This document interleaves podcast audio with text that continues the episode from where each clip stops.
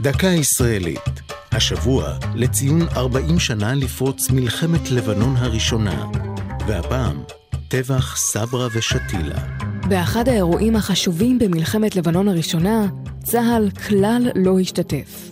עצימת העיניים מצד ישראל אפשרה את טבח סברה ושתילה באקורד סיום צורם למבצע שלום הגליל.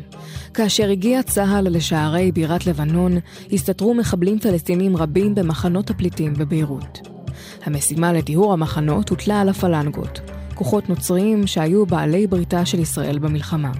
ישראל אפשרה זאת למרות יחסי האיבה הידועים בין הפלנגות הנוצריות והפליטים הפלסטינים המוסלמים. היה זה יומיים לאחר רצח בשיר ג'ומאייל הנוצרי, שנבחר לכהן כנשיא לבנון, אך טרם נכנס לתפקיד. בין 16 ל-18 בספטמבר 1982 נרצחו רבים במחנות הפליטים סברה ושתילה בדרום ביירות. מספר ההרוגים שנוי במחלוקת, אך הוא נע בין מאות לאלפים, בהם נשים וילדים חפים מפשע. הטבח גרר בארץ סערה ציבורית שהביאה להקמת ועדת חקירה ממלכתית, ועדת כהן. בעקבות מסקנותיה התפטר שר הביטחון אריאל שרון מתפקידו. הלחץ הבינלאומי אילץ את ישראל לסגת ממערב ביירות.